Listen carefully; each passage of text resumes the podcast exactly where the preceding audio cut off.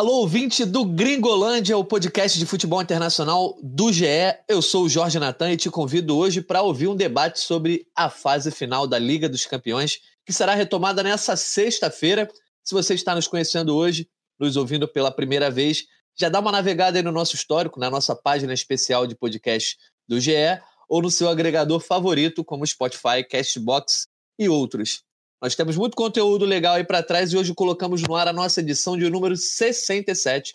E para falar dessa edição mais que especial sobre esse torneio histórico, hoje estão ao meu lado Daniel Mundim. Fala, Mundim!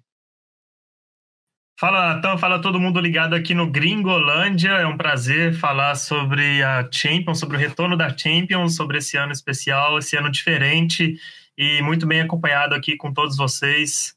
É um prazer. Valeu!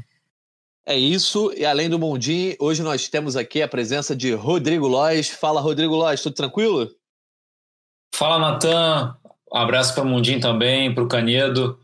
Muito bom a gente voltar a falar de Liga dos Campeões depois de tanto tempo. É até estranho, né? Voltar a pensar em Liga dos Campeões depois de tudo que a gente passou, que o mundo passou nesses últimos meses. E a ansiedade é grande por uma Liga dos Campeões inédita, né?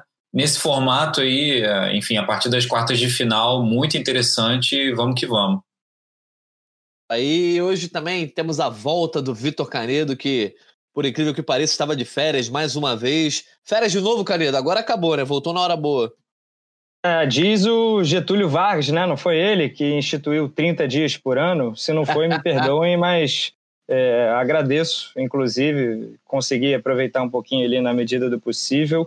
É, mas estamos é, aí de volta já naquele momento certo da temporada. Agora vai pegar fogo, agora é ritmo de Copa do Mundo, Eurocopa, né? Todo mundo junto numa cidade só, não vai ter torcida, mas vai ter muito futebol e a gente tem muita coisa para falar. Inclusive, ao longo do programa, eu vou soltar em algum momento o hino da Champions aqui né, na minha voz, que vai ser difícil conter essa emoção aí para quem é viciado desde moleque, né? Vai, vai acompanhar agora uma saga aí de 15, 15 dias, né, mais ou menos, 16 dias, é, vivendo intensamente a Liga dos Campeões. Vamos pedir para você voltar de férias, hein, por favor. É isso. Você que está ouvindo o Gringolândia aí, certamente, não sei se você é que nem o Vitor Canedo, um viciado em futebol internacional, mas boa parte do nosso público acompanha bem é, os jogos lá de fora, as ligas lá de fora, os grandes clubes. Mas você que não é tão ligado assim, acabou esbarrando aí com o Gringolândia no GE, não sei se você está ciente aí, o Brasileirão voltando, né? As ligas encerraram, que a Liga dos Campeões vai, é, vai acontecer de uma forma que nunca aconteceu aí desde que foi criada e provavelmente nunca mais acontecerá de novo, a não ser que a UEFA goste muito desse formato e volte a repeti-lo. Mas a gente vai viver aí a partir da próxima sexta-feira um período totalmente é, inusitado, ímpar na história aí do futebol europeu, em que a gente vai ter, como o Caneiro já falou, a Liga dos Campeões em ritmo de Copa do Mundo. Vão ser, primeiro, quatro jogos das oitavas de final, né? Os jogos de, de volta que não foram realizados antes da pandemia. Depois, quatro jogos de quarta de final, mais dois de semi, mais a final. E um, um período muito curto, até o dia 23 de agosto. Ou seja, quase todos os dias você vai ter futebol de alto nível na sua TV. E é sobre isso que a gente quer falar hoje. Né? Tá Posso fazer uma corneta antes? Pode falar, pode falar. É o seguinte: é, eu acho inadmissível, com letras garrafais né, em caixa alta, colocarem os jogos das oitavas de final no mesmo horário, cara. Todo mundo vai querer ver isso. Pô, eu, agora eu vou ter que me dividir entre City Real e Juventus Leão, porque os jogos são na mesma hora. O que custava botar um mais cedo que o outro, ou botar um outro dia da semana? Fica aqui o registro da minha bronca com a UEFA. Fale com uefa.com. Vou escrever um e-mail aqui para eles depois. É, a UEFA realmente, eu acho que agora ela vai, vai rever seus conceitos depois desse comentário do Canedo, mas, mas falando sério, falando sério agora, é, é, óbvio que também, assim, não, não faz muito sentido de fato, né? Porque você não, não, não é uma, uma rodada que um jogo influencia no outro, nem, nem coisas do tipo. De fato, é, o fã de futebol vai ter que abrir mão de um jogo em detrimento ao outro. E aí, então, já passo para você a tabela para a gente começar a falar sobre esses confrontos aí. Lembrando que todos eles você acompanha em tempo real no GE, então fique ligado aí também, tanto pré-jogo, pós-jogo, a gente vai estar bem ligadinho. O nosso correspondente Rafael De Angeli é, não vai estar nesses primeiros jogos, mas na fase final em Lisboa ele estará acompanhando de perto, então vai ser uma baita cobertura no GE. Então, sexta-feira, próxima sexta-feira, na verdade, está gravando aqui numa quarta, você está ouvindo a gente ou quinta ou sexta, então, se bobear amanhã ou hoje, ou já passou, esse primeiro grande jogo aí da Liga dos Campeões, sexta-feira, quatro da tarde, Manchester City e Real Madrid em Manchester. Primeiro jogo foi 2 a 1 para o Manchester City. Também no mesmo dia, mesmo horário, para a tristeza do Canedo, Juventus e Lyon. Primeiro jogo foi na França, com o Lyon vencendo por 1 a 0 E aí no sábado, às 16 horas também, a gente tem Barcelona e Nápoles. É, o primeiro jogo foi 1 a 1 na Itália, esse jogo agora é de volta no Camp Nou. E aí o jogo que é mais é, para cumprir tabela, a princípio, a gente ainda vai falar sobre isso. É, também sábado às 4 horas, Bayern de Munique e Chelsea. O primeiro jogo foi 3 a 0 para o Chelsea na Inglaterra. Lembrando que todos esses jogos agora é, inclusive os jogos de quarta, semi e final, sem público. Então, passado aí o serviço básico para aquele cara que está caindo de paraquedas, não sabia nem que ainda ia ter Liga dos Campeões nessa temporada, vamos cair dentro de cada jogo. Primeiro jogo e talvez o jogo mais esperado dessa fase aí, eu acho que todo mundo que gosta de futebol internacional, quem joga aquele FIFA, enfim, quem vive um pouquinho do, do fute inter, né, do futebol europeu, tá doido para ver esse jogo. Manchester City e Real Madrid. Na ida, 2 a 1 Manchester, Manchester uh, 2 a 1 Manchester City. E aí eu pergunto para vocês o seguinte: favoritômetro para esse jogo aí, quantos por cento de chance pro Real Madrid passar? Quantos por cento de chance pro Manchester City passar? Então vamos voltar aí à ordem alfabética. Daniel Mondin, você começa. Olha, eu acho que esse é o confronto desses que sobraram das quartas de final, que houve uma maior reviravolta, assim, no favoritômetro durante a paralisação, né? É, mas a gente vai discutir um pouco mais sobre ele para não demorar muito e respeitar o pedido do Natão. O favoritômetro eu diria que é 55 City, 45 Real. Boa, Mondim. Vamos lá, Rodrigo Lois. Sim, é, eu concordo plenamente com o Mundim é, em relação às mudanças que a gente teve é, de favoritismo, né? Por conta da, dessa retomada do futebol na Europa e como os times é, desempenharam, né? Depois de que o futebol voltou na, na Espanha e na, e na Inglaterra. Eu acho que o favoritismo ainda é maior para o City. Eu, eu daria 60% para o City e 40% para o Real Madrid. Principalmente porque o Real Madrid não, não vai ter o Sérgio Ramos. Acho que é um desfalque muito importante para esse jogo. A gente vai entrar sobre isso também. Caredinho, em números aí, qual, qual você acha? Então, é, o Vinícius Júnior tuitou anteontem, né? Quer dizer, anteontem não, né? A gente está gravando na quarta, ele tuitou na segunda-feira. 1% de chance, 99% de fé. É, e aí eu fui fazer uma brincadeira lá, olha, que tá mais para uns 40, 45, hein? e não 1% para também rolou um exagero, foi só 2 a 1 né, gente? É o Real Madrid. é, cara, acredito que eu recebi uma corneta aqui extensa de um, é, enfim, de um leitor, enfim, o cara nem me seguia, mas ele, ele quis me mostrar matematicamente que as chances eram muito mais reduzidas, é, apontando, enfim, desde casa de apostas até estatísticas. É, mas, enfim, é, palpite, cada um tem o seu. Então, eu acredito, estou aí com o Lois também, na casa de 40%. O desfalque do Sérgio Ramos é importantíssimo. É, o Sérgio Ramos está sempre presente nas grandes vitórias do Real Madrid. Em algumas das derrotas ele estava ausente. A gente lembra do Ajax na temporada passada, o 4 a 1 no Bernabéu, que ele estava fazendo um documentário dele acompanhando lá no, no Santiago Bernabéu, lá do camarote, e, e deu ruim, né? Então, assim, o Militão vai jogar, ele deu entrevista se dizendo pronto, mas a gente sabe que, pelo menos, um aspecto mental de liderança e forma física e técnica, o Sérgio Ramos vinha muito bem também, a gente notou isso no Campeonato Espanhol, vai ser um baita de um desfalque, mas tem mais coisas para falar do confronto, né? Não apenas isso. Pois é, o Canedo já deu metade aí das, das, informações agora só nessa introdução do, do favoritômetro, porque agora é legal a gente falar sobre isso também, né? Sobre chance, palpite, quem é que vai, quem não vai, o que, tudo que a gente está achando nesse momento. É, a gente não sabe se vai se concretizar. Então aí, é só para a galera que está ouvindo saber, a média ficou de 57,5% de chance aí para o Manchester City, de acordo com aqui o Gringolândia. E ainda nessa seara de palpites, a gente criou um bolão do Gringolândia, depois vocês vão acompanhar aí nas matérias até o final da Liga dos Campeões. E dos nove palpites que foram dados aí pela galera da nossa editoria de futebol internacional, sete foram apostando na classificação do Manchester City e dois na do Real Madrid.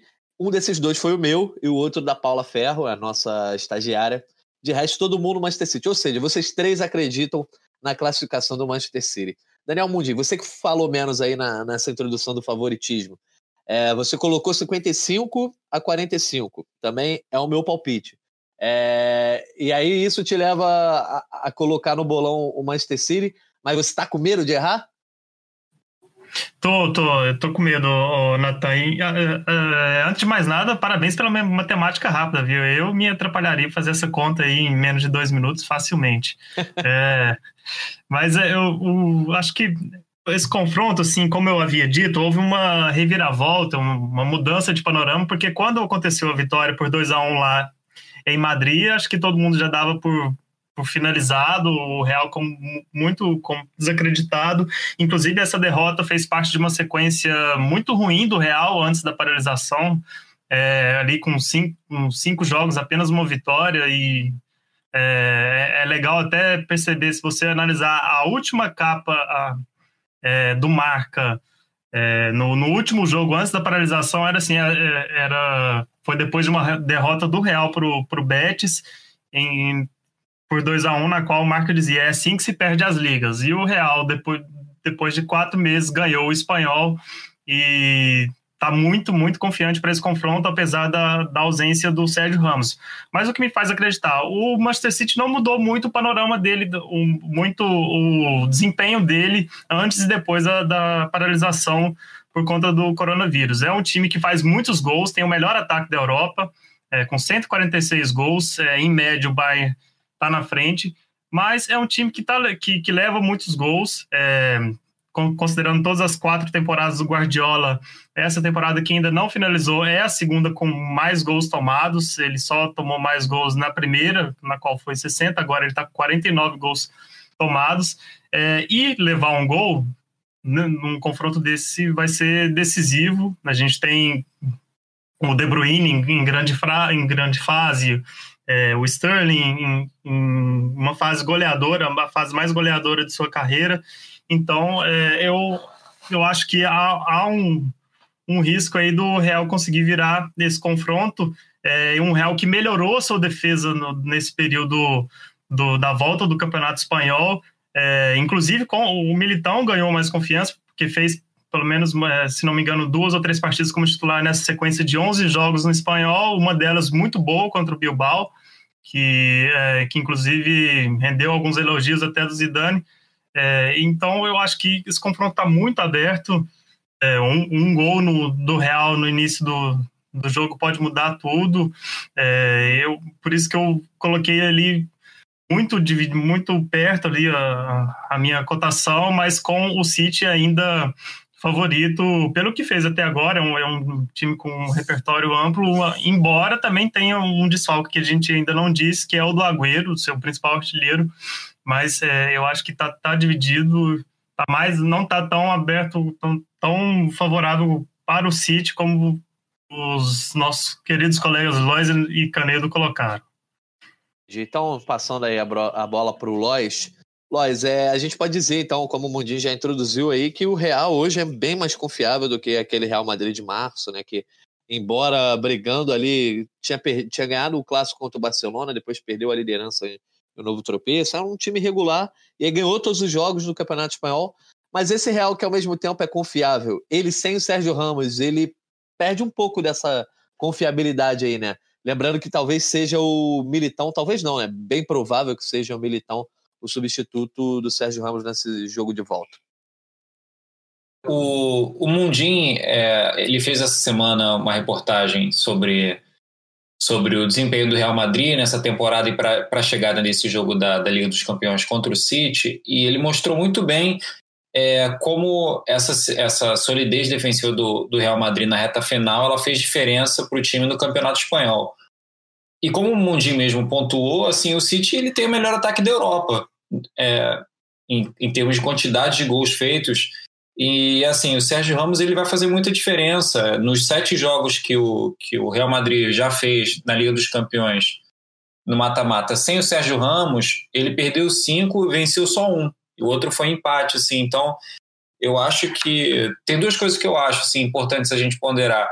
O Sérgio Ramos ele foi um dos protagonistas dessa arrancada do Real Madrid para ganhar o título do espanhol depois da paralisação do futebol por lá. E também até que ponto esses times que o Real Madrid enfrentou na Liga, na, na Liga Espanhola eles podem servir de comparação ou assim para um balizamento quando a gente está falando do ataque do Manchester City, que é um ataque, digamos assim, bem mais qualificado do que, por exemplo, o Getafe ou Alavés, enfim, outros, outros times do Campeonato Espanhol. É, o Real Madrid, apesar de ter vencido aí todos os seus jogos depois da paralisação do Campeonato Espanhol, é, teve alguns jogos que ele sofreu para vencer, inclusive contra adversários que não eram tão fortes. É, o time implementou essa sequência, é, acabou vencendo o Campeonato Espanhol com antecedência, mas de fato, em, em, alguns jogos, mostrou um pouco da cara do Real Madrid anterior. E resultados não tenho o que contestar, né? Mas, Caneiro, falando já também sobre isso, e aí pegando mais o outro lado, né? Você tem um Real Madrid que tem resultados muito bons, o desempenho melhorou, obviamente, com relação ao pré-pandemia, à pré-pandemia, né? Mas também não é um time que encanta ou que você, você veja uma consistência muito grande. E do outro lado, existe uma consistência maior do que a do Real Madrid? Porque o City, embora tenha tido uma temporada que até agora não teve nenhum título, né? E que ficou bem abaixo do Liverpool, teve alguns jogos que mostrou seu City ali de de outros tempos, com o De Bruyne comendo a bola, ganhando de goleada de adversários e tal. É, dá o seu panorama aí com relação à consistência dos dois times. Ah, sim, o, City também viveu seus altos e baixos, mais altos do que baixos, até mesmo quando é, perdeu um jogo ou outro, foi aquele jogo que pô, finalizou 20 vezes, sei lá, e não conseguiu ter nenhum sucesso, é, mas tem uma média de gols muito consistente, é um time que costuma realmente fazer os seus gols, muitos deles nas costas né, do, do De Bruyne, mas o Sterling na sua temporada mais goleadora, é, o Marreis que cria um salseiro, o Gabriel Jesus que não é sempre que corresponde, é, e aí essa ausência do Agüero pode pesar um pouquinho, porque eles se revezando, eles sempre estavam frescos, né? O Gabriel Jesus chegou um momento que foi poupado e o City foi sem centroavante, né? Fez, o, fez alguns jogos ali é, improvisando alguém como um falso 9. É, mas assim, é, o Real Madrid tem resultados consistentes e o City tem desempenhos, atuações mais impressionantes, como quando meteu quatro no Liverpool, carimbando a faixa. É, é, é, um time que conseguiu descansar também, não esteve envolvido em final da Copa da Inglaterra, então é, é um momento também de, de Guardiola recuperar né, fisicamente todos os seus jogadores. É, tem problemas também para escalar, não, o Agüero está fora e o Mendy suspenso, então deve improvisar o Cancelo na lateral esquerda, já vinha fazendo isso. Mas de resto é confiar mesmo na grande fase do De Bruyne, é, o Sterling fazendo seus gols, o Jesus, que já brilhou no jogo de ida, de repente brilha no jogo de volta de novo. E o Real Madrid tendo que se virar, né, com a ausência do Sérgio Ramos, o Marcelo, dúvida. É, e essa dúvida no ataque, né? De tantas opções, será que agora é o momento do Hazard? Ele vai brilhar, ele vai decidir? O Vinícius Júnior, que vinha pedindo passagem, vai receber sua chance. O Asensio, que se recuperou, né? Com essa pausa, é foi um dos beneficiados. Chegou jogando muito bem também, foi muito bem em alguns jogos. É, vamos ver o que vai acontecer. Tem tudo para ser, cara, um jogaço, realmente, para a gente não perder nenhum minuto e com toda aquela cara de mata-mata não vai ser em Lisboa ainda, né? Vai ser lá em Manchester. Mas não, não é uma vantagem de mando de campo, né? O City só conhece os atalhos do gramado, por assim dizer, mas sem torcida, enfim, é quase um campo neutro. É isso. E só para falar, o City foi campeão da Copa da Liga, né? Assim, não é um título muito empolgante, mas teve um título nessa temporada, né? É verdade. É, esqueço que a Inglaterra tem duas Copas aí, justamente. Isso, pois é. É a farra das Copas.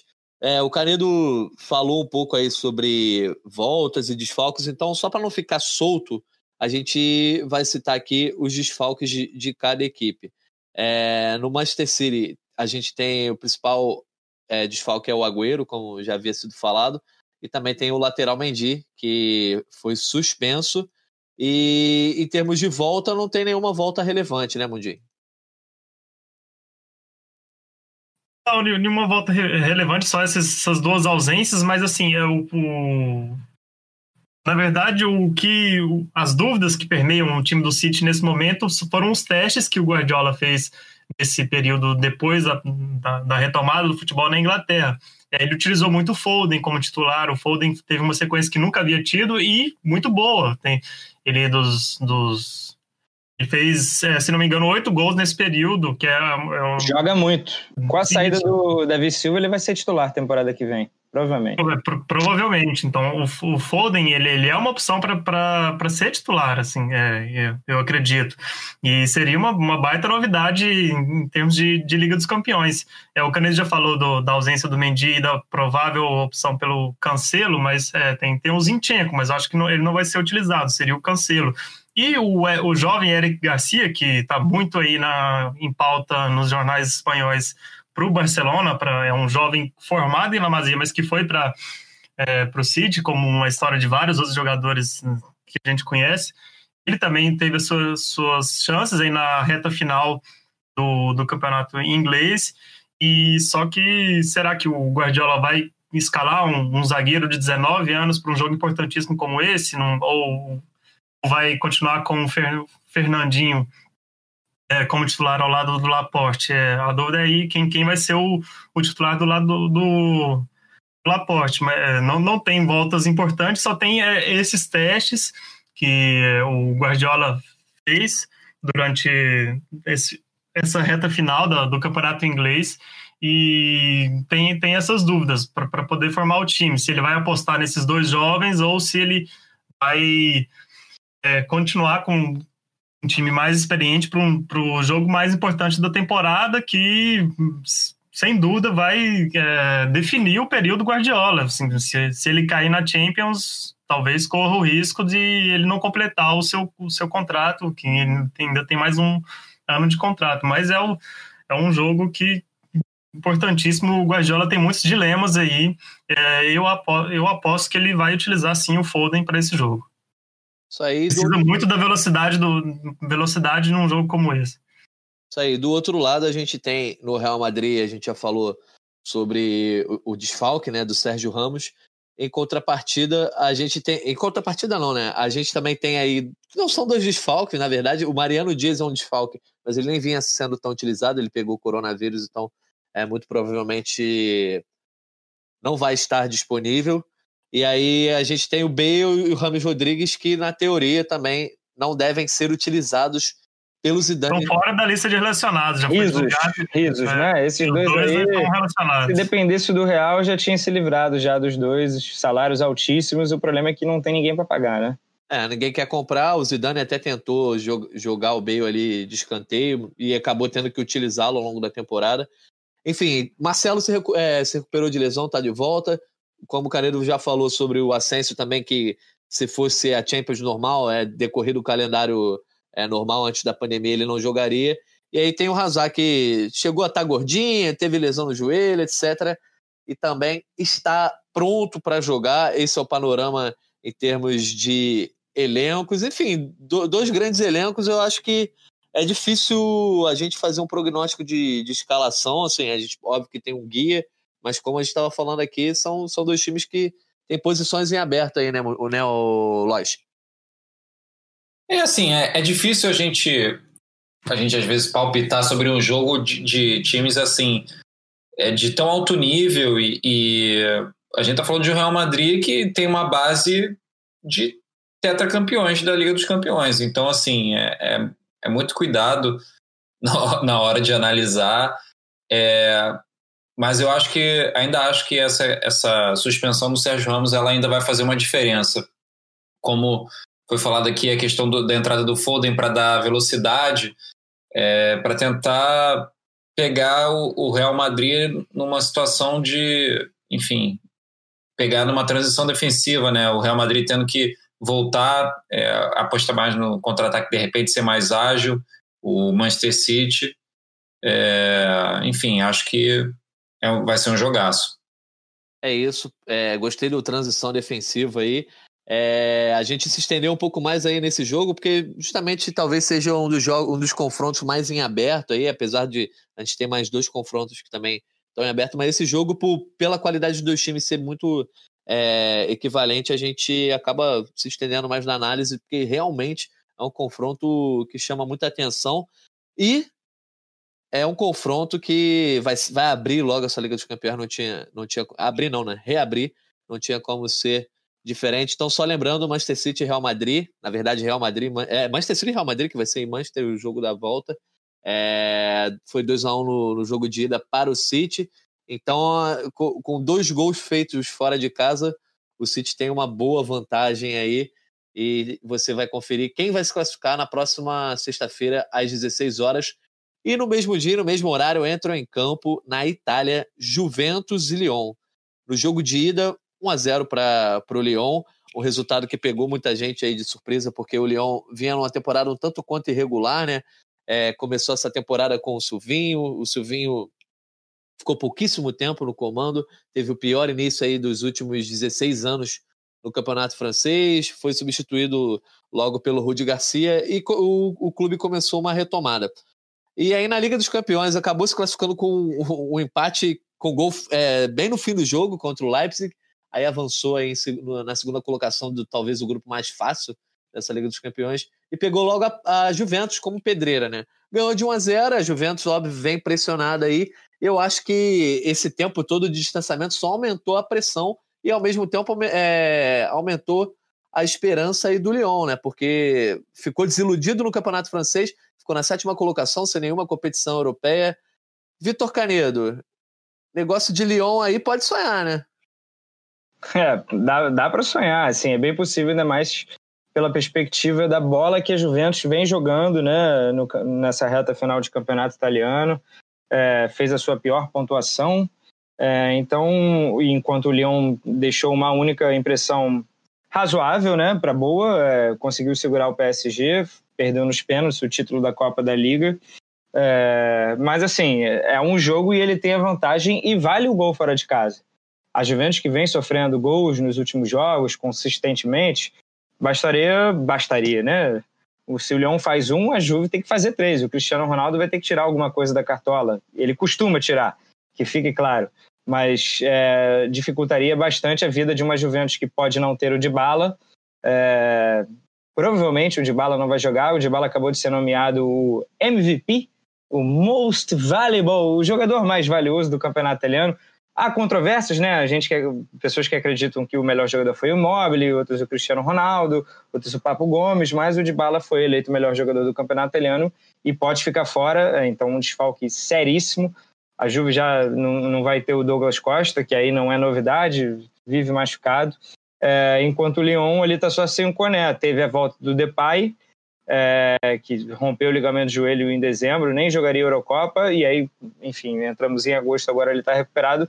Então, assim, Bruno Guimarães no meio-campo, o Aouar, que é, poxa, um segundo volante ali, moleque da base do Leão, joga muito. Depay e Dembélé no ataque. É o Musa Dembélé, né? Não confundir com o Dembélé do, PS, do, do Barcelona. Então, é, dá para fazer alguma coisa, dá para sonhar, claro, ainda mais sendo um jogo só. É, eu, eu, só não acredito que o Leão vá depois, né, muito longe. Quem passar provavelmente de City Real vira favoritaço aí nesse confronto.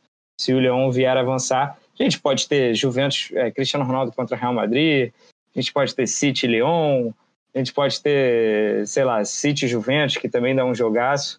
É, tá, tá, tá aberto, assim. Se você quer falar de prognósticos, números de novo, eu chutaria é, 5-5-4-5. 5-5 pro Leão. Beleza, 5-5-4-5 pro Leão. É isso. Beleza. É, então, é, antes da gente entrar numa esfera que eu acho que a gente serve para todos os jogos, mas talvez nesse jogo seja esfera mais importante essa questão da ausência do público.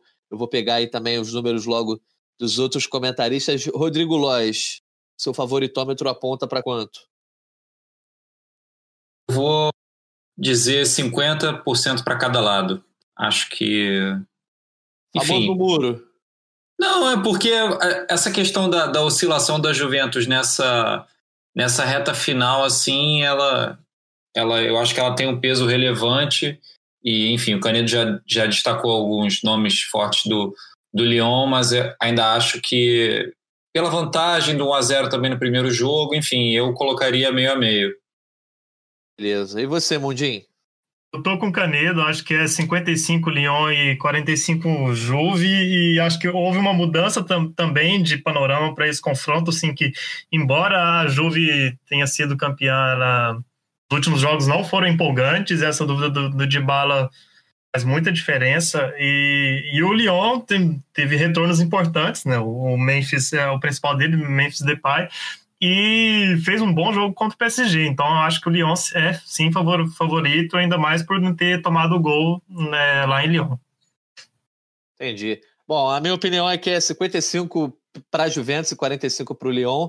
É, por conta também, assim, apesar do jogo e da, das especificações do jogo e do confronto, eu acho que o elenco do, do, da Juventus assim, ainda é muito mais forte e acredito que pode sim, por sim, embora essa vantagem do Lyon é muito, é muito valiosa.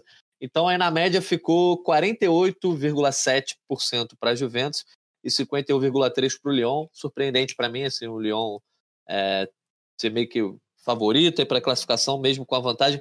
E aí entrando nessa questão da vantagem, é, é, é uma vantagem meio traiçoeira, né? Talvez seja o pior do, dos resultados fora de casa, você perder e, e não, não fazer gol fora de casa por conta dessa regra que cada vez mais eu acho esdrúxula. Então o Lyon ele vence de 1 a 0 e agora ele vai jogar fora de casa e a Juventus, por exemplo, pode abrir 2 a 0 com 15 minutos e aí o Lyon fazer o gol faltando 10 minutos para o fim e a vaga está na mão dele de novo e obrigar a Juventus a fazer um terceiro gol. E, nesse sentido, dentro do Juventus Stadium, que se tornou um, um, grande alçapão, que fez a Juventus chegar a duas finais de Liga dos Campeões aí é, nos últimos cinco anos. É, Rodrigo Lois, você acha que a ausência de público, talvez para a Juventus, seja mais pesada do que para os outros times, assim? Porque a Juventus se voltou a ser um grande gigante, assim, em termos continentais, brigar por, por vaga na final, estar em final, brigar por título europeu, justamente depois que voltou a ter. Uhum. Quando construiu o seu estádio, o estádio se tornou um caldeirão, né? Acho que pesa, assim, como em qualquer situação de, de mandante. A gente chegou a fazer uma matéria sobre, sobre esse aspecto da ausência de torcida na Bundesliga e a gente teve até um número grande de vitórias é, de times visitantes, só que eu acho que ainda cabe uma investigação maior sobre como foi em outros campeonatos e, com, enfim, com uma amostragem maior para a gente saber até que ponto isso, isso, tem feito muita diferença ou não. Acho que talvez no aspecto da Juventus, por ser um time de, de muita torcida, enfim, é o maior campeão italiano, acho que isso tem um peso sim. Acho que pode fazer uma diferença. Tá certo. E aí a gente talvez o que me impulsionou, obviamente, a confiar mais na Juventus e achar que sim, a Juventus vai se classificar. E aí foi, só para também situar a galera, nesse bolão da editoria de futebol internacional do Globo do GE e aqui do Gringolândia, foi o confronto mais equilibrado. 5 a 4 apenas para a Juventus. Né? Para mim também me surpreendeu essa questão. O Alan Caldas, o Daniel Mondim, a Paula Ferro e o Thiago Benevenuti apostaram no Lyon. Então eu, o Lois e o, o Canedinho colocamos nossa fé na Juventus, eu acho que muito por conta do Cristiano Ronaldo, né? Cristiano Ronaldo que voou aí na segunda metade da temporada, fez muito gol depois da pandemia, fez muito gol no segundo turno do Campeonato Italiano, brigou pela artilharia. Só não foi artilheiro porque o Immobile voou mais que ele, chegou a 35 gols, é. Mas é, eu acho que o Cristiano Ronaldo tá com sangue nos olhos, até porque ele só fez dois, dois gols na fase de grupos, né? E aí pode voltar a ser o senhor Champions do mata-mata, né, o Bondinho? É, com certeza, a gente sempre lembra é, o segundo título do Tri, era essa mesma situação. O Cristiano Ronaldo tinha feito dois gols na fase de grupos e terminou com 12, né, se não me engano, é, com hat-tricks contra o Atlético de Madrid, contra o Bayern. É, é o senhor mata-mata, quem, quem quer saber mais sobre esses números, basta recorrer à série que, que Natan e Canedo fizeram sobre a rivalidade Messi e Cristiano Ronaldo, tem tudo isso lá destrinchado. E, mas só que é, a boa fase do Cristiano Ronaldo, acho que passa muito também pela boa fase do Dybala. Ambos, só nessa temporada, um serviu o outro assim nove vezes e muito também, né? Essa reta final do italiano e por isso que eu digo a, a dúvida acerca do Dybala se ele vai jogar ou não é, pelo, que, é, pelo que a gente leu, assim, ele já voltou a treinar, ele teve uma lesão na reta final, ficou fora dos últimos dois jogos, duas derrotas da, da Juventus.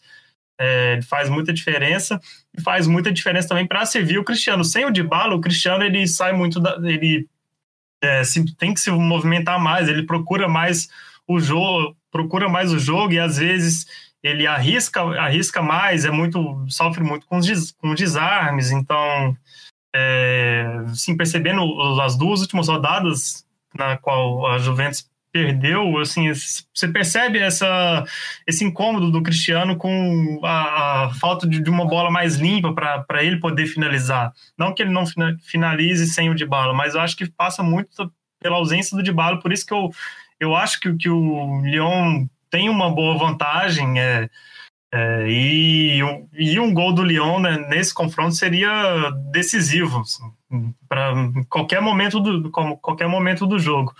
É, por isso que eu considerei o, o, o Lyon favorito para esse confronto.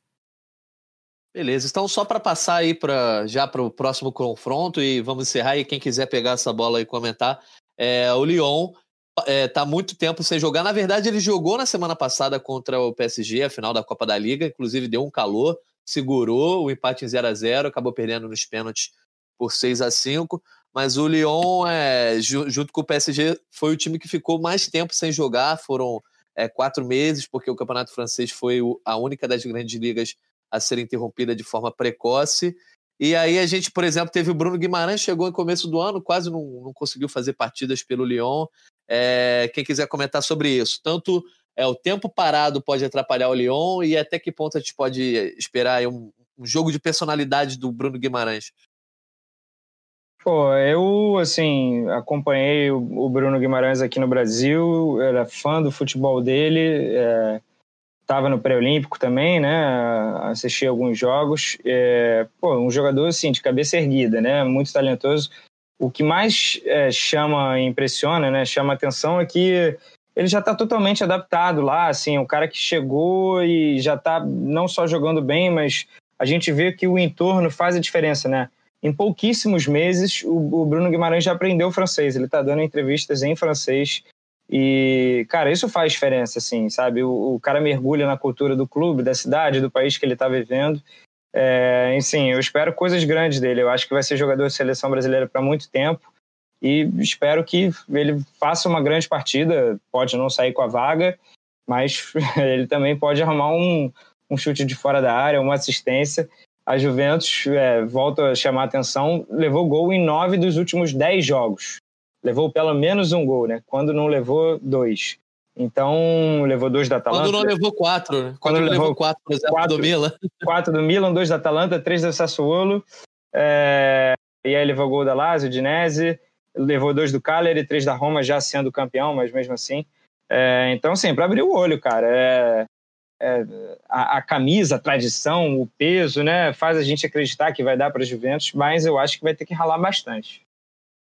Tá correto. Então, vamos passar para o próximo confronto. Só lembrando, então, Juventus e Lyon, às 16 horas da próxima sexta-feira. Você acompanha em tempo real também aqui no GE. E o Lyon venceu o primeiro jogo por 1 a 0 ou seja, a Juventus, para passar direto, né? Para garantir uma vaga direta nas quartas de final, precisa vencer por dois gols de diferença, né? O novo 1 a 0 leva para prorrogação e, e, talvez pênalti. E qualquer vitória por um gol em que o Lyon marque é, não serve para a Juventus. Então, tarefa dura aí para o time italiano. E falando em time italiano também, a gente tem o Napoli enfrentando o Barcelona no Camp Nou, sem público também. E aí já é no sábado, às 16 horas, primeiro jogo 1 a 1 é, na Itália. É, confronto que eu considero que também é muito misterioso pelo seguinte: o Napoli é zero confiável, embora é, tenha conquistado o título da Copa Itália em cima da Juventus e tal. O Gattuso acabou se mostrando um cara de muita, muita estrela para ganhar esse título. Mas zero confiável diante do Barcelona, que a gente já falou aqui em outras edições do Gringolândia, eu não vou lembrar exatamente o número agora, que talvez seja o pior Barcelona da era Messi. Então eu vou chamar Rodrigo Lois. Rodrigo Lois, favoritômetro aí para Barcelona e Nápoles. Ah, difícil, bem difícil essa. Nossa, os, os jogos do Barcelona, depois que o futebol voltou na Espanha, foram assim um negócio triste. É, é, é muito, muito chato, né? A gente lembrar assim de um Barcelona de outras épocas assim e ver agora jogando tão mal assim. Eu, mas eu ainda acho que pelo fator Messi, é, que enfim tem feito uma grande temporada como sempre desde que ele nasceu. É, eu vou de 60% para o Barcelona, 40% para o Napoli. Beleza. Canedo, diga aí. Então, é, corajoso, né? Dar 60% para o Barcelona, mas é, foi empate o jogo de ida, né? Então, em tese, assim, o Barcelona começa o jogo classificado. Então, ele teria que ou perder o jogo ou empates a, a partir de 2 a 2 para perder essa vaga ou um a um em pênalti, né? Mas, é, cara, eu acho que eu vou de 60 40 também. Ali, ó, o Barcelona tem uma lista de desfalques bem extensa. É, mas, assim, tem jogadores ainda melhores que o Napoli, né? E o Napoli também não, não, não teve um fim de temporada maravilhoso. Já abriu a volta da quarentena ganhando a Copa da Itália é, a volta da, é, da quarentena, e mas depois altos e baixos no campeonato italiano, boas atuações e outras preocupantes. Então, assim, é um time que entrega ali na conta do chá, vai ter que ganhar o jogo, vai ter que conseguir o resultado talvez mais expressivo da temporada. Então, eu acho que por isso está 60-40 para o Barça. Beleza. Bom dia, acompanha os relatores? Eu acompanho até para facilitar a sua conta, né? 60, 40. e, e eu acho que e, e realmente, assim, é, essa, esse número é mais porque o Napoli não é um time confiável e pode ainda ter o desfalque do Insigne, que poderia ser decisivo num confronto desse, é, Insigne é dúvida para o jogo.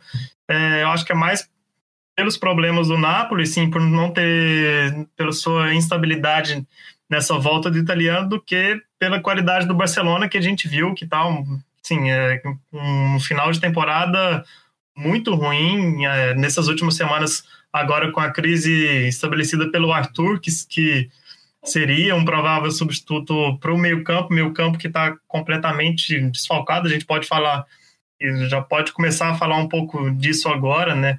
É, o Barcelona não vai ter o Vidal e o Busquets suspensos, então é, tem que acelerar aí para a volta do De Jong para poder jogar esse jogo. É, e o tinha vai apostar, pode apostar num novo esquema, um esquema que ele raramente usou, assim, só usou talvez durante os jogos, não desde o início, que é um esquema com três zagueiros com Semedo ali improvisado né, no, nessa linha de três lá atrás. Então, mas mesmo assim, acho que o, é, um time que tem um Messi em campo e não apenas isso, um Messi que tem feito boas partidas foi temporada, né, talvez com uma, uma mudança de, de perfil, assim, foi um Messi que serviu, parece, parece servir muito mais do que ainda mais nessa, nessa última fase da, dessa reta final do espanhol. Ele serviu muito mais do que fez, fez gols, ele serve para finalizações, ele, ele serve para os gols.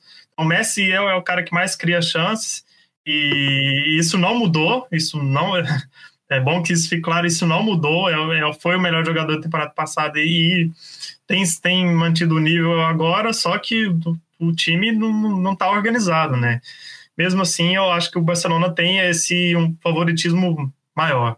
Até por ter feito o gol fora de casa, acho que, que deixa as condições bem favoráveis ao, ao, Barcelona, mas aí depois pode enfrentar um Bayern e aí é, ter cuidado para não ter um vexame. Calma, vamos por parte. Ah, favoritômetro eu vou acompanhar também aí o 60-40. É, não, não é só para facilitar a conta, não, mas é pelo resultado, né? É, eu acho que o Canedo falou bem, o Barcelona entra classificado e isso ajuda muito. Se ele tivesse correr atrás, eu acho que o panorama seria totalmente diferente, né? E talvez seja isso que tenha colocado a galera para botar é, o Lyon como favorito ali contra a Juventus, é, mais equilibrado no 5 a 4 enquanto nesse jogo foram sete palpites é, a favor do Barcelona e dois palpites a favor do Napoli. E nesse palpite a favor do Napoli eu estou incluído, eu e Paula Ferro. A gente está acreditando é, nessa zebra aí. Por que, que eu estou acreditando nessa zebra assim? É basicamente um chute, né? É, olhando a, a, situação, acho que está com bastante cara aí de desfecho melancólico da era Setien, é, justamente no jogo de Liga dos Campeões, depois do insucesso no Campeonato Espanhol, principalmente depois que eu vi uma matéria, a gente está publicando aí todo dia duas matérias sobre os times que vão jogar as oitavas de final da Liga dos Campeões, e na matéria do Barcelona tá lá o Jornal Esporte dizendo que o Setien, justamente o que o Mondi já falou, estuda montar um 3-5-2 com Semedo, Piquet e Lenglet na zaga, e aí no meio Rick Pug, De Jong, Rakitic, Sergi Roberto e Jordi Alba na, nas, nas alas, então acho que tem toda a cara de caldo azedando, e aí tudo indo para conta do Setien, a imprensa catalã caindo em cima dele, porque ele resolveu, resolveu inventar na hora mais decisiva da temporada. E você, Rodrigo Loz, você acha que tem, tem cheiro de sucesso esse 3-5-2 aí que o Setien talvez coloque em, em campo contra o Napoli? Eu concordo plenamente com você, Natan. Eu acho que tá com cara, cheiro e ruído de, de que vai de que vai dar ruim, de que, enfim, que pode não dar certo. O futebol é cheio dessas, desses episódios em que um técnico diante de um jogo importante, decisivo, ele ele enfim, tentar inventar alguma coisa ou fazer algo muito diferente, isso acaba gerando uma insegurança nos jogadores e, em consequência, o que estava planejado acaba não saindo como, se, como esperado. E, enfim, a, a chance de, de, acontecer alguma coisa ruim é, é maior. É, enfim, quando você inventa algo para um jogo decisivo, assim, que já existe uma tensão muito grande. Mas eu acho, ainda acho que, apesar de tudo, ainda acho que o Barcelona vai avançar de fase. Entendi. E, e você, Vitor Canedo, olhando agora. Eu sei que você é um fã do Messi, né? E você também é um, é um fã do Barcelona. Quem não é... for fã do Messi, por favor, desconfie, né? Saia da sala, vá procurar outra coisa para fazer que não seja assistir futebol, mas por favor, prossiga. Você pode ser... Assim a gente vai ficar sem apresentador. Não, você, é. pode, você pode ser admirador e, e, não ser fã. Ser fã é outra parada, né?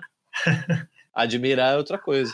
Enfim, falando, falando, aí de, de Messi e, e Barcelona, é, talvez agora o Messi com o Soares confirmada a sua presença, é, que talvez se fosse no calendário normal o Soares não jogasse, você acha que existe a chance de ter um pouco mais de responsabilidade compartilhada, embora o Soares não venha fazendo temporadas muito agradáveis? Ah, e tem o Griezmann também, né? Assim, é, pelo menos de peso. É, alguns... eu, eu, digo, eu digo o começo aí, nesse 3-5-2 louco aí que o Setien tá pensando, o Griezmann não sim, começa sim. Sim, não, faz sentido. Eu acho que é, o Ansu Fati e o, o Rick Puig, os dois, é, se não forem para começar jogando, que tenham seus importantes minutos em campo, porque eles deram, mesmo sendo jovens, né, não tendo é, essa tarimba, né, estão em seus primeiros anos aí de profissional, já mostraram na reta final do Campeonato Espanhol que estão pedindo passagem, né, em relação a outros nomes é, mais consagrados do elenco. Você está aqui o Rakitic, por exemplo, que é um cara que sempre joga, está sempre entrando em campo e, e, já não entrega mais. E aí a gente olha para a lista de desfalques, né? Busquets suspenso, Vidal suspenso, é, um Titi tá fora lesionado. O Dembélé deve ficar à disposição, mas pô, já não dá para contar com ele há muito tempo. É, o, Grima, o Griezmann também tem até um problema muscular, também estava sendo encarado como dúvida. Então, assim, é um Barcelona que chega totalmente remendado e, e até por isso cogitando talvez mudar de sistema. É, eu, eu acho que, assim, o, o Soares também, o histórico dele recente na Champions, é, principalmente em jogos fora de casa, agora o jogo vai ser em casa, mas é, ele tinha números horríveis. Então, assim, era basicamente o Messi carregando o Barcelona para fases mais avançadas e quando o Messi não conseguia resolver, o Barcelona, enfim, é, era eliminado é, ou, ou, enfim, passava na bacia das almas com é, alguma outra contribuição. A gente sabe que o Ter Stegen também vem muito bem. são os dois pilares do time, né? É, mas, cara, eu olho para o Barcelona e, assim, passa zero confiança. Eu, eu não acredito, não confio no time. É mais pelo que a gente falou antes mesmo. É, resultado é um resultado ok, um resultado razoável para bom. E o adversário também não é um adversário em grande fase, né, em grande momento. Se fosse uma Atalanta, tudo bem que a Atalanta já está nas quartas, né? Mas só para pegar um exemplo aqui de uma Atalanta fazendo gol a rodo, é, voltou bem, né, da, da quarentena. Então, assim, eu já, eu já teria outra impressão. Como é o Napoli, dá para acreditar que o Barcelona vai sobreviver, mesmo sendo a pior temporada do Barcelona desde 2007 2008. Tudo leva a crer que o Barcelona vai passar uma temporada em branco sem ganhar título desde exatamente dessa temporada. E o Barça não cai nas oitavas desde 2006, 2007, contra o Liverpool. Então, bota aí 13 anos, né, que o Barça não é eliminado nas oitavas de Champions. E a gente está cogitando isso, está falando abertamente sobre essa possibilidade. Já significa bastante coisa é, que o Barcelona realmente tem que mudar muita coisa para ser, para voltar a ser considerado, né, pelo menos forte candidato, além da marca, né, além do clube, além da tradição e além do Messi. É, e aí já passando, já preparando para passar para o próximo confronto, eu acho que a gente só não tem mais dúvidas aí sobre esse Barcelona e não aposta mais na eliminação muito por conta de quem está do outro lado aí, embora tenha feito um bom jogo contra a Juventus na Copa Itália, né? O Napoli realmente teve a pior das suas últimas temporadas aí. Pode jogar sem, talvez sem o Llorente e também sem o Insigne. Então acho que é mais por isso que a gente aposta mais do Barcelona passando, mais pelo adversário do que por outra coisa, não é isso? Com certeza. Com até para é, até porque o ouvinte não, não cornete, a gente, pô, mas o Barcelona favorito, 60-40, todo mundo 60, dizendo 60-40 e descendo o pau no, no Barcelona. Não, é, acho que passa muito mais pela, pela falta de qualidade e falta de confiança que o adversário traz do que pelo momento do Barcelona. E, assim, eu também acredito que há chance de, na segunda-feira o Kik Setien já volte lá para suas vaquinhas, onde ele estava, antes de ser convidado para comandar o Barcelona, porque essa falta de confiança que o Barcelona passa, que o, que o, que o Barcelona dá, passa muito pela, pelo, pela inconsistência do trabalho do Kik Setien, que é muito, muito, até agora, é muito focado em extrema posse de bola, sem intensidade, sem efetividade, algo que até o próprio Messi já cornetou, assim, é, incansavelmente. E abertamente, né? Exatamente. Bom, agora então, chegando no último e talvez menos chamativo confronto agora dos jogos de volta das oitavas de final, não pelos times, mas pelo resultado do primeiro jogo e talvez seja o confronto quase totalmente definido, Bayern de Munique e Chelsea.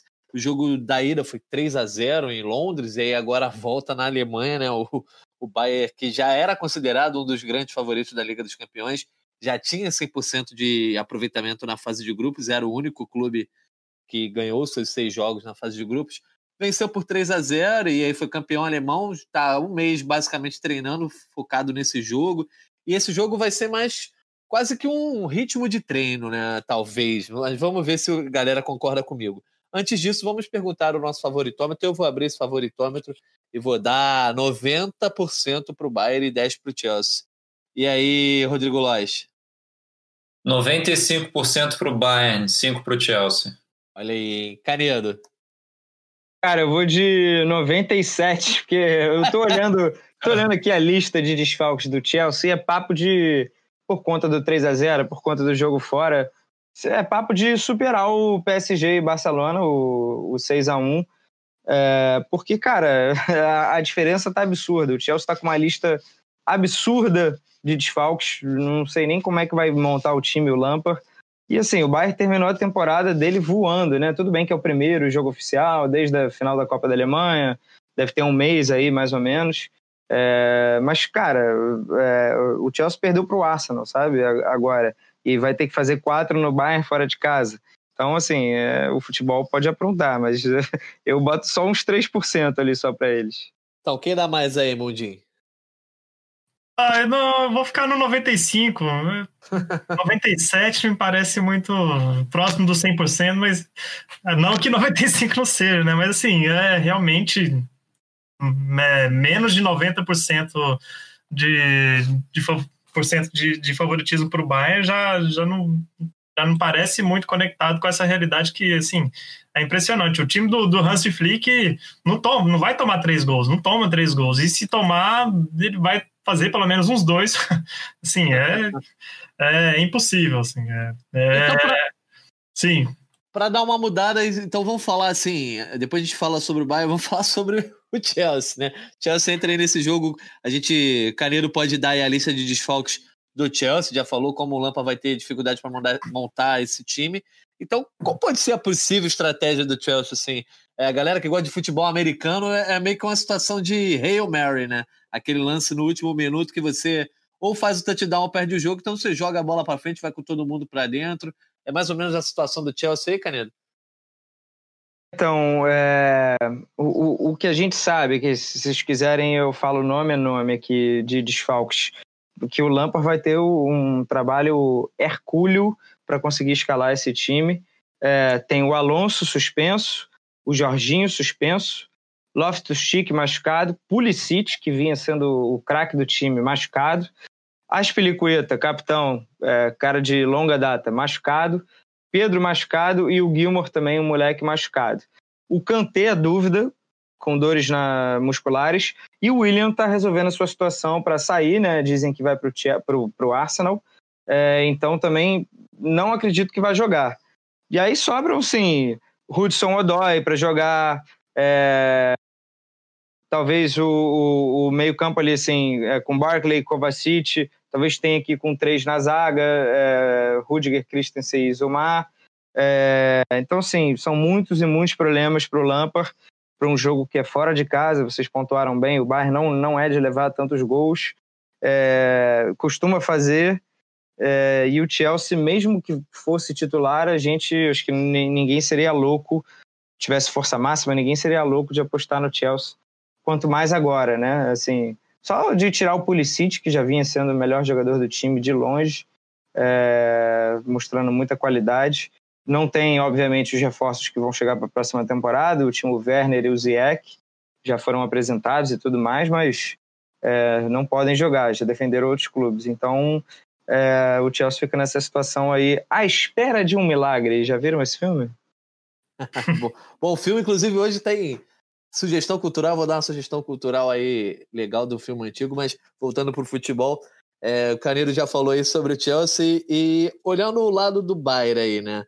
Falar com, com o Mundim. Mundim, você acha que talvez seja a situação aí do Bayern de Munique até poupar? Não sei se seria é, interessante no, do ponto de vista que os jogadores perderam um pouco do ritmo aí, estão há um mês sem treinar, né? Mas em termos de talvez não, não ter nenhum desfalque, sei lá, o Lewandowski torcer o pé aí, você acha que seria o caso? Acho que não, acho que não. Assim, é, esse longo período os oficiais, o Bayern fez agora um amistoso contra o Olympique de Marseille na, na, última semana. O último jogo oficial foi há um mês, no 4 de julho, final da Copa da, da Alemanha contra o Bayern Leverkusen.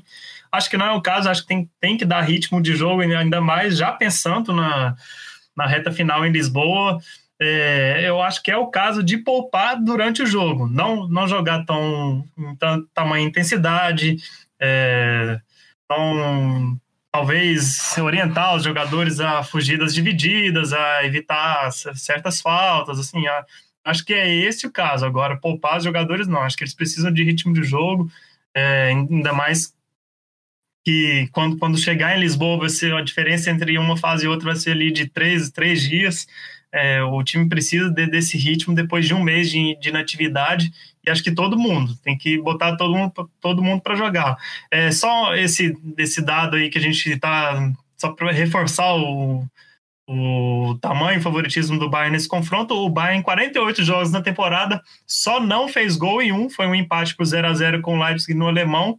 É, em todos os outros jogos ele fez pelo menos um gol e tomou três só num é, tomou três só numa vitória por 4 a 3 na Copa da Alemanha, mesmo, mesmo tendo tomado três, fez quatro, ou seja, assim, é, a gente já pode é, é, prever aí quem, quem que o Bayern vai pegar nas quartas de final. Acho que a discussão é essa. Tem mais um dado aqui também que eu, eu gosto também, né? Casas de apostas, né? Que dão, enfim, é, uma ordem de grandeza. Para o Chelsea se classificar, está pagando 34 para 1. Significa que a cada real investido você recebe 34 de volta se o Chelsea se classificar. Então, é, eu não me lembro de ter visto um número tão absurdo. É, para o Bayern ganhar, para o Bayern se classificar tá 1.004, você pode apostar o dinheiro da sua vida inteira agora que você vai ter um retorno bem pequeno.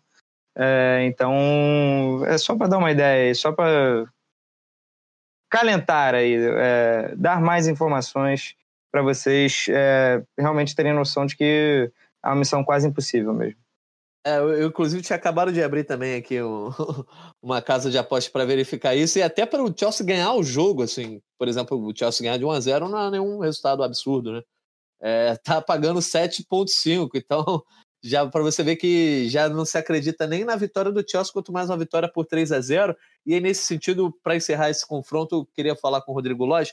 Lóis, você acha que quanto pode afetar assim, esse resultado, afetar, influenciar, modificar planos para o restante aí da, da fase final, né? Para o grande para a grande Copa do Mundo ali em Lisboa. Se o Bayern não consegue vencer esse jogo, ou se ele leva, sei lá, dois gols e também faz dois, enfim, se ele não tem uma atuação tão consistente como vinha tendo aí, é, principalmente na segunda metade do campeonato alemão, você acha que esse jogo, mesmo sem ser eliminado assim, e, e passar sufoco, você acha que o Bayern pode ter coisas a melhorar, corrigir, coisas a serem modificadas para a fase final?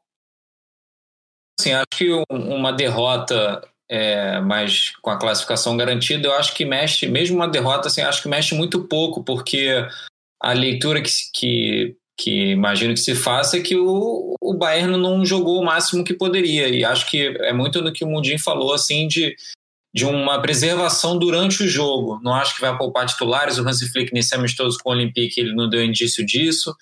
É, o Bayern só vai ter o desfalque do Pavar, machucado.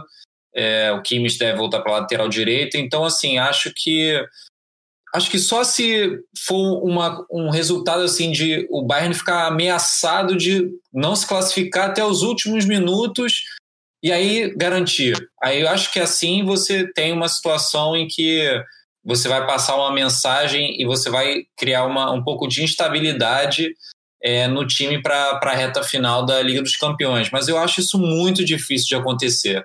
Acho que o Bayern vai fazer um jogo bem controlado é, e vai, vai conseguir a classificação sem, sem problemas.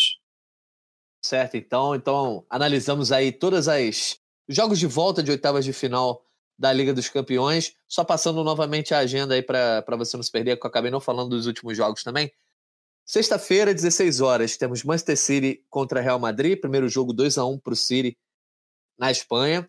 E também na sexta-feira, 16 horas, Juventus e Lyon Primeiro jogo na França, o Lyon venceu por 1 a 0. E aí no sábado também às 16, Barcelona e Nápoles. Primeiro jogo na Itália foi empate em 1 a 1 e também no mesmo dia, mesmo horário, Bayern de Munique e Chelsea. Chelsea. O Bayern de Munique venceu por 3 a 0 na Inglaterra e tem a vaga encaminhada. Então, dois jogos na sexta, dois jogos no sábado, ambos às 16 horas. Você acompanha todos em tempo real o meu campeão coloquei o City, ou seja, então o seu Real Madrid cairia já agora, sexta-feira. Sim. É, e o meu vice eu botei o Atlético. Boa, isso aí, o Atlético a gente até já falou aqui, né? Isso. Bem, bem credenciado. Rodrigo Lois, seu campeão e seu vice. Meu campeão foi o Bayern de Munique, é, por tudo que o time tem feito na temporada. Já ganhou o Campeonato Alemão, a Copa da Alemanha, melhor time da fase de grupos. É, e o vice foi o PSG. Apesar de eu acreditar muito na, na Atalanta passando, eu, eu, eu acho que no fundo o PSG vai passar sim, vai chegar até a final. Acho que vai tirar também esse Atlético de Madrid encardido, que sempre chega bem no mata-mata. Eu acho que vai ser Bayern campeão e PSG vice. Boa. Então, o, o Lois colocou a Atalanta 55-45 contra o PSG Mas, é, mas acredito que o PSG favorito botou o PSG para ser vice-campeão. É Estamos de olho. é, é, mas eu, eu, eu, falei desde o início. É, eu expliquei desde o início. É isso. E Carneiro, e você aí? Diga aí, então, o seu campeão, o seu vice. Ah, talvez o mais óbvio: Bayern campeão e Atlético Madrid vice. É, o Atlético Madrid vice não acho que não é óbvio, não. É. Mas o, o Bayern eu acho que é bem credenciado também. Vocês vão saber aí em breve, a gente vai publicar uma matéria aí com todos os palpites. Mas eu acho que é isso, né, galera? Tem mais alguma coisa para falar dessa Liga dos Campeões aí? Sexta-feira começa uma Copa do Mundo diferente. E tem, mas acho que a gente já falou muito também. Quem chegou até aqui, agora meus parabéns para você. Você é um guerreiro. Você merece ser um, um membro, né? Um, enfim, Sim, com certeza. Do Gringolândia, você, você vai ganhar um prêmio. Mas é, é brincadeira, claro, assim, muito obrigado. Enfim, a gente falou pra caramba, mas merece também, né? Um é, eu acho que é um feito histórico, assim, um, ato, um, um, um fato histórico e agora não adianta a dica, mas fica pra próxima que você vê um podcast longo aí, ouve na velocidade 1,5, 1.6. Essa é hora é já, já ouviu tudo, né? Então não adianta. É, então, é. fica pra próxima aí que certamente a gente, a gente vai ter podcast longo aí também, certamente no fim da Liga dos Campeões, de repente. É isso. É isso, galera? É isso. Então, é isso. Alguém pensou em sugestão cultural? Não, senão eu vou deixar a minha aqui. Ligue ah, a TV para ver a Liga dos Campeões. Assista a Liga dos Campeões, a melhor dica cultural de agosto. É isso, então a melhor sugestão cultural. E, sim, teremos de bola quadrada com tema de Champions, hein? Então aguardem também. Então se liga no Bola Quadrada lá no GE também. Eu vou deixar uma dica de um filme legal, assim, sobre histórias em geral. Tem até história sobre esporte lá é um filme chamado. É clássico, né? Forrest Gump, com o Tom Hanks. E é, seguindo a tradição das últimas edições aí, mandar um abraço para o Marcelo Russo, que adora Forrest Gump, é um fãzaço desse, desse filme. Um abraço para Marcelo Russo. É isso então, né, galera? É isso, um abraço é para o Russo Então, beleza, foi um prazer estar aqui com vocês. Tocar esse Gringolândia especial dessa Liga dos Campeões, mais do que especial. A gente volta antes do que você espera pode ter certeza que a gente vai estar ligado aí. Em breve você vai ter a confirmação de como a gente vai analisar esses pós-jogos da Liga dos Campeões. Obrigado por nos ouvir. Ouçam outras edições do Gringolândia, o podcast Futebol Internacional do GE. Valeu e até a próxima.